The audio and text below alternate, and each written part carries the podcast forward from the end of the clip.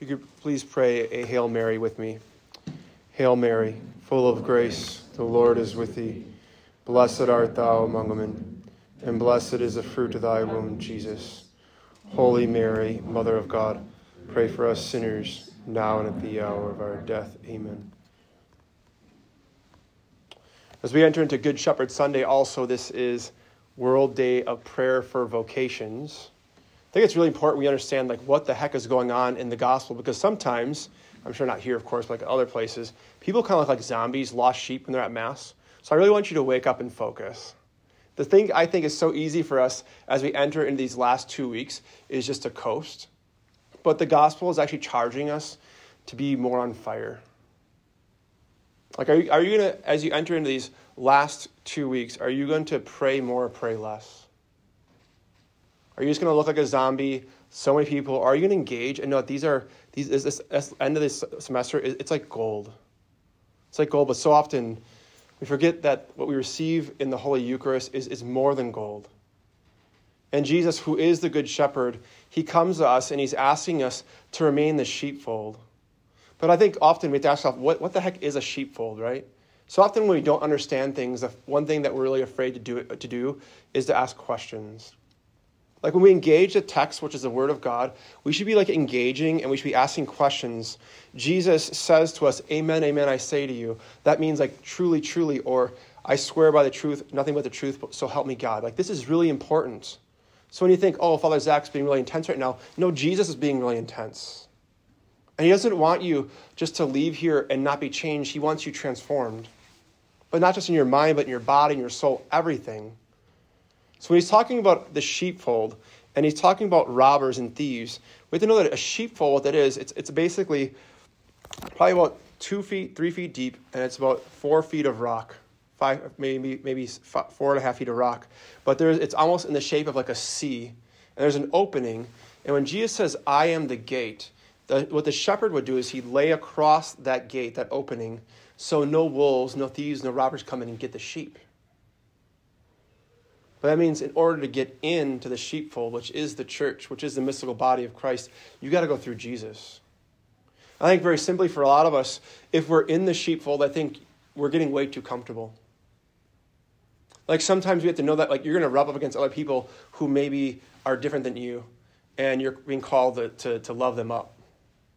But I think for some of us, uh, we're, we're not even willing to go through Jesus. We just want to go to the sheepfold, but we want to avoid him completely. But what does Jesus do? What does Jesus say? He says, like, he says, but whoever enters through the gate um, is the shepherd of the sheep. So actually, what Jesus has done, he's given me and priests, and some priests are, as, as some people say, they, they are the thieves and robbers. They've never talked to you about the gospel. They've never talked about who Jesus is. And we're called to call you all by name and drive you out. But so often, what the problem for a lot of us is, is that we get comfortable in the sheepfold, but we have to know that you're never meant to get comfortable the, too comfortable. You might rest, as we heard in Psalm 23, but you're actually called to spend time and realize there's people out there who are lost sheep. The thing about sheep, a lot of people don't like to hear this, but sheep are pretty stupid. So you ever done anything dumb, you're in good company, right? But we have to know that when, when, the, when, the, when the Lord calls, he calls you by name. But it, it's, it's not to say, like, oh, let's just sit and play patty cake. He's like, no, I'm calling you to go get the lost sheep. We know that Jesus is, is the, then he says that he's left the 99 for the one. And we have to go out and bring them back in. But again, once you go, once you get called out to go out, he brings you back in. But again, it's not very comfortable to have difficult conversations with people. It's not very comfortable um, to, to go out into areas where maybe I have to have a hard conversation with somebody.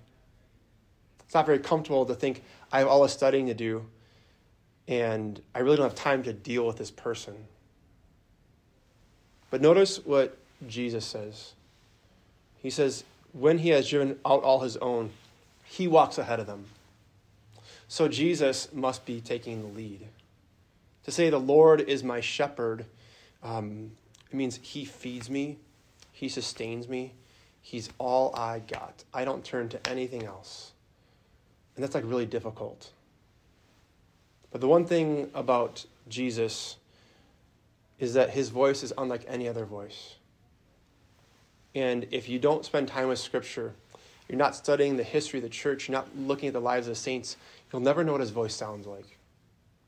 But isn't it interesting how a lot of people hear the voice of the devil? You're stupid. You're too dumb. If you went inside that, if you try to go through Jesus into the sheepfold, they would make fun of you. You're a burden to other people. Nobody wants you around. Why do you even try? Jesus would never say any of those things. The voice of the shepherd is the only voice that will truly set your heart on fire. And if you come in, you actually have sheep around you who know what his voice sounds like. Like it literally makes no sense to say, I'm going to follow someone, but he never talks to me. I think that's the way a lot of people's relationship with Jesus looks like.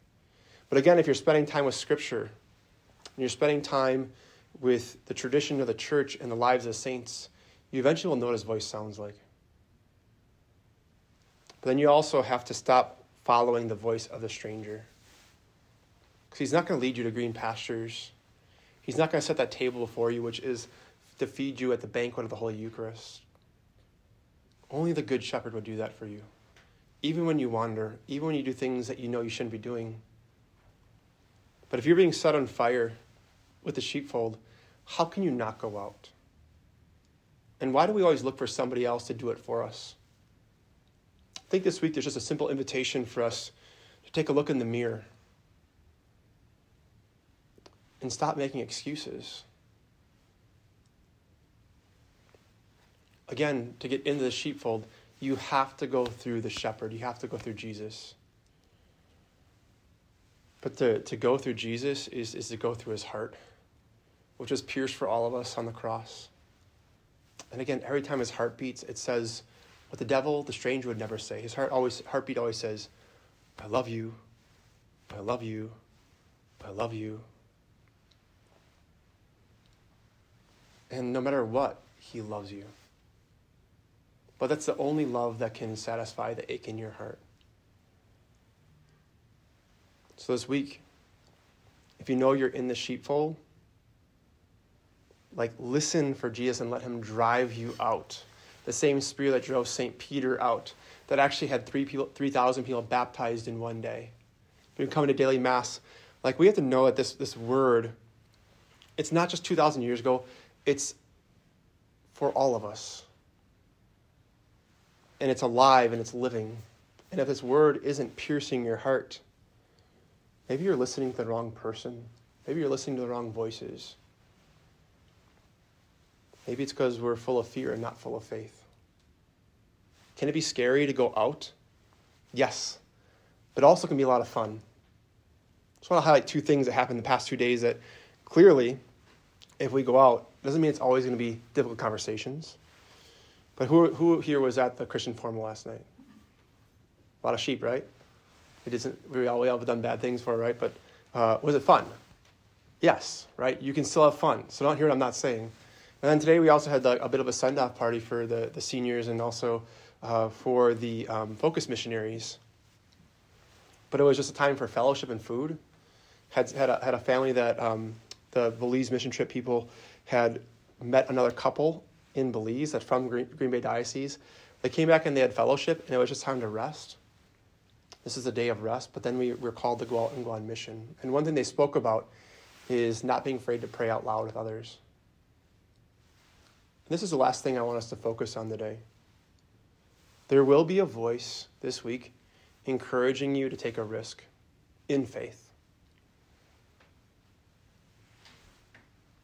And often it's, it's, a, it's just a small, quiet voice inviting you to do something that's going to be a little bit uncomfortable. Might be when you're in Bible study, might be when you're uh, with different people.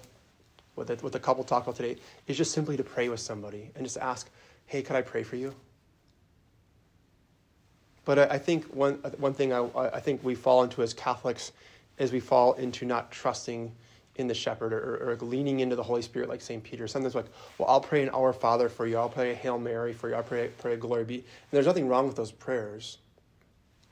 But again, if we go through the shepherd, we have to go through his heart. And when you and I pray from the heart, sheep change. and we, we have a sense of who Jesus truly is. And there's nothing more ma- magnetic than the person of Jesus.